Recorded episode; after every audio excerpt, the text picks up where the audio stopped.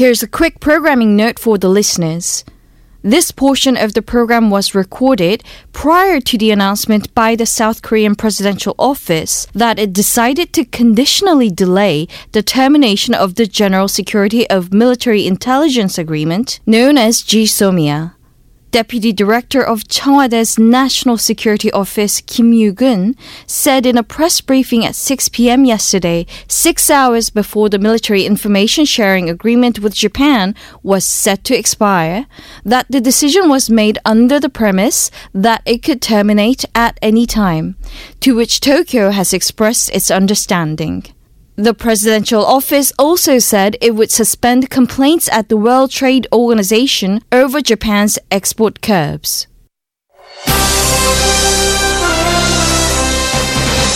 강 장관님, 그 지소미아는 그럼 내일 예정대로 종료가 되는 겁니까? 어, 일본의 태도 변화가 있지 않는 한 우리는 재고를 하지 않는다 하는 것이 우리 입장이고 현재까지도 우리의 입장입니다. これまで我が国や米国の情報に加えて 補完的な情報収集を行うための情報交換これを行ってきており Unfortunately, the proposals that were put forward by the Korean negotiating team were not responsive to our request for fair and equitable burden sharing. 상호 간에 수용 가능한 분담이 이루어질 수 있도록 인내를 가지고 노력하겠습니다. 결과적으로 그것이 매니저 많은 국민들에게 오히려 갈등을 주고 또 국민들을 또 분열 시키게 만들고 한 점에 대해서는 어, 정말 송구스럽다는 말씀을 드리고 폭력과 위협, 허위 신고마저 이어지는 상황에서 저희는 고민 끝에 결국 형사고소라는 강경한 대책을 내놓게 되었습니다. The various sounds of this week's news with a pointed emphasis on GSOMIA. Welcome back, everyone. You're tuned into Korea Factual. First, let's get a rundown of the major news stories of the week that you may have missed with our resident Korea watchers, Son Ji-yoon and Ro Aram. Welcome, guys. Good morning. All right, so the first military pact between South Korea and Japan has disappeared into history as the two failed to make any last minute progress. Let's take a look at how it first came into effect, June. Right. So to begin with, uh, GSOMIA came into existence amid some controversy. In 2012, Lee Myung-bak administration first submitted and passed a bill on GSOMIA at a cabinet meeting behind the opposition's bloc's back. And this was, of course, met with some strong opposition from the opposition bloc, civic groups, and the public. So the administration had to cancel uh, the bill. Later in 2016, Park Geun-hye administration successfully signed the pact. At the time, the US had ordered Seoul and Tokyo on several occasions through several channels uh, that the two countries sign the pact, obviously because it was in its interest as well. And thus, it's not too much to say that this is a work of the United States. This is not hard to guess, considering the United States' recent disappointment on South Korea's decision to not withdraw the decision.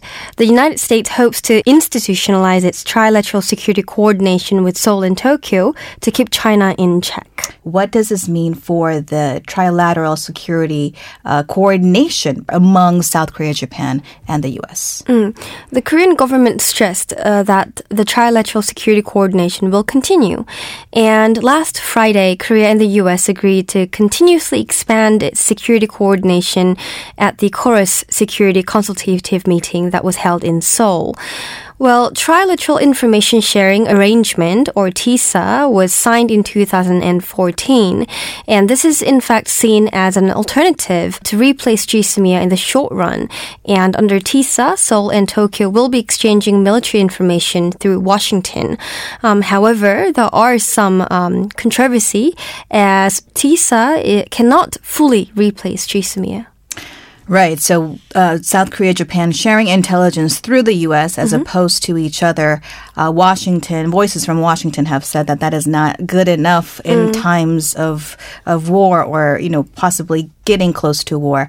I understand Japan's defense minister also had some comments on this. Yeah, so uh, Japan's Defense Minister Taro Kono has also called on South Korea to, uh, in his words, act sensibly. He added that the security situation in the region and the relationship between defense authorities of the two Asian neighbors has been, quote, very severe. Uh, he cited North Korean missile threats as why there should be a trilateral security cooperation involving the United States. But he refused to answer reporters' questions on whether Japan will provide information on North Korea's missiles after GSOMIA expires. And um, his words and his sentiment is being echoed by the US as well. Mm. And while we're on the topic of Japan, let's get an update on developments uh, on the trade dispute there mm-hmm. between Korea and Japan. Yeah, so the latest rounds of talks between South Korea and Japan at the World Trade Organization in Geneva fell through again. South Korean chief negotiator Chung Hae-kwan said after that meeting that Seoul is reviewing all possibilities, including requesting the establishment of a WTO panel, which is uh, the likely outcome at this point. Now, once and if the WTO establishes a uh, dispute settlement panel, it will review the case for up to nine months and produce a report or ruling, and the panel process itself generally takes about one or two years, and the dispute settlement could last nearly three years if the case goes to an appellate body. So it will be a, quite a long winded battle. Hopefully, we'll come to some sort of a resolution mm. before this WTO yeah. process has to play out. But when it comes to the U.S., it does seem like they're more interested in the future of GSOMIA than this trade dispute with Japan. In fact, I was surprised to hear that senators uh, in Washington had introduced a resolution reaffirming the importance of the intelligence sharing pact. Mm. So, U.S. Senators Jim Risch, Bob Menendez, Jim Inhofe, and Jack Reed introduced a resolution this Wednesday reaffirming the importance of GSOMIA basically to the US and allied security interests in the Indo-Pacific. Risch stressed that the importance of countries' alliances uh, with both Korea and Japan and the roles they play in contending with the threats from North Korea, China, and Russia. Basically, he said GSOMIA is crucial to the national security of the US. And in the midst of all this, more headaches for South Korea. That is the defense cost sharing negotiations mm. underway. Aram, what is the latest on this? Yeah, so not just pressure on GSOMIA, but also on uh, defense uh, Korea's cost of the bill for stationing American troops. Now, reports have been. Uh, coming out saying President Trump will pull thousands of American troops from the peninsula if Korea doesn't pay more to host them. Washington is asking, just to remind people, a five fold increase of $5 billion. He's asking Seoul to pay that much uh, to host the American troops. Obviously, Seoul is saying that's too much. Uh, this is this whole issue has raised concerns that the ROK US alliance may be under threat. The US Defense Chief Mark Esper walked out of a recent defense talks with South Korean officials, and that is not a good sign either. Mm-hmm. And he also apparently made uh, thinly veiled threats that if Korea doesn't meet America's demands within this year, then troops would be pulled out. Now, how would they be pulled out? Well, experts believe that troops will be gradually withdrawn, decreasing the number of soldiers coming to Korea on a rotational basis actually, there's been a lot of speculation coming mm. out of the talks mm. because it is such an important issue, um, especially with the North Korea aspect, not to mention China as well. As Washington continues to press Seoul to pay more, there have been rumors as well that the U.S. is considering pulling out 4,000 of its troops. Right. So Aram said Esper reportedly made threats that if Korea doesn't meet Americans' demand, uh, the U.S. will pull out its troops. Earlier, Chosunilbo cited an unidentified diplomatic source in Washington and said that the U.S. is considering withdrawing up to 4,000 troops from Korea Korea if Korea doesn't pay more. Uh, the White House at first didn't respond immediately to these rumors or, or the request to explain on these rumors. Um, however, later, both Korea and the United States Defense Ministry adamantly denied these rumors. Pentagon spokesman Jonathan Hoffman in, uh, issued a statement and said that there is absolutely no truth to this report. And moreover, Mark Esper also said that he's not aware of such a plan and that the United States is not threatening allies over this since this is a separate negotiation. Right. All right, let's move on to our next item. President Moon Jae-in held a town hall meeting this Tuesday uh, where it was supposed to be 100 minutes of free-flowing Q&A with the citizen, but it went to 117 minutes. June, uh, could you give us some of the highlights? Right. So the town hall meeting was televised live with some 300 attendees of the general public attending the meeting. Well, according to Cheong Wa Dae, this meeting was unscripted and it was organized by MBC alone, which allowed President Moon to address a myriad of issues from GSOMIA, inter-Korean relations, and prosecutorial reform to matters that relate to people's livelihood, such as real estate, labor, and etc.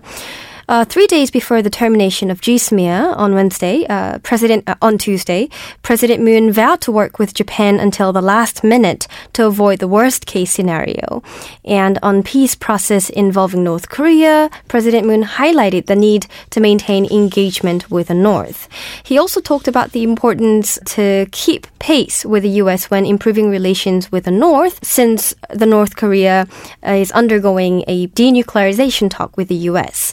He also extended an apology for causing social rift by appointing former Justice Minister Cho Guk, and he stressed the need to accelerate the prosecutorial reform. And what are some of the responses to this town hall meeting? Yeah, so they've been mixed, uh, as you'd expect. The Blue House is obviously praising the president's performance, saying he was communicating with the public in a sincere manner. Cheong Wa Dae said they were uh, swamped after that town hall meeting with public questions because they had a whole uh, trolley full of, uh, I think it was like 10,000 or something questions from the public that they collected, and now Cheong Wa Dae is having to hmm. sift mm. through them and provide answers. Though uh, they're, they're it was saying over 10,000, like over 11,000. Yeah, yeah, they showed the stack of piles yeah. of questions. The yeah. paper, yep, mm. yep, yep. Cheong Wa Dae spokesperson uh, Ko Min-jung actually appeared on radio recently and said the presidential staff had concerns that the program would become chaotic at times uh, as it was evident. Um, but she, however, said the program was a success as it allowed the president to be heard in a format in which questions and answers uh, were not pre-arranged. But the main opposition, LKP, called the event a quote show for delivering content prepared by Cheong Wa Dae. Of the opposition parties are accusing the president of not being sincere and using the show to promote his uh, what they're calling hollow policies. And um, I actually watched this live, and um, it did seem chaotic at times, and I did kind of wonder why they couldn't organize it a little bit better. Especially when we're so uh, used to every like broadcasting in South Korea Yeah. to be quite Scripted clean. and clean. Well, let's before we go uh, touch on the pro-democracy protests in Hong Kong and specifically how it's uh, also playing out here in South Korea. We're seeing ripple effects and also clashes between students from Korean and Chinese universities. Yeah, so ever since the uh, Hong Kong protests uh, broke out, there have been kind of simmering tensions between Korean and Chinese students at dozens of university campuses here in Korea. But earlier this week, those tensions actually turned violent with a case, the first case involving actual physical assault. Now, a fight broke out between uh, Korean and Chinese students in a Myongji University building on Tuesday. It started after Chinese students tried to cover up a poster put up by the Korean uh, students who are supporting the Hong Kong protests with uh, one of their own opposing posters. Uh, police were eventually called to the campus, and uh, the students went to the police station to give statements, and uh, they will apparently be summoned later for further questioning. Uh, the posters in question have since been removed, and there's other disputes going on in other universities. Uh, Seoul National University. Uh, they're kind of requesting police to investigate vandalism on their campus as well due to this poster row because the students there are saying their posters uh, which they claim to have a right to put up are being vandalized by Chinese students. Right. It's kind of a tradition in university, Yeah. uh, universities across Korea to put up posters of like what how you th- view mm-hmm. certain controversial mm-hmm. stances. So this has become kind of a row over posters, as you say.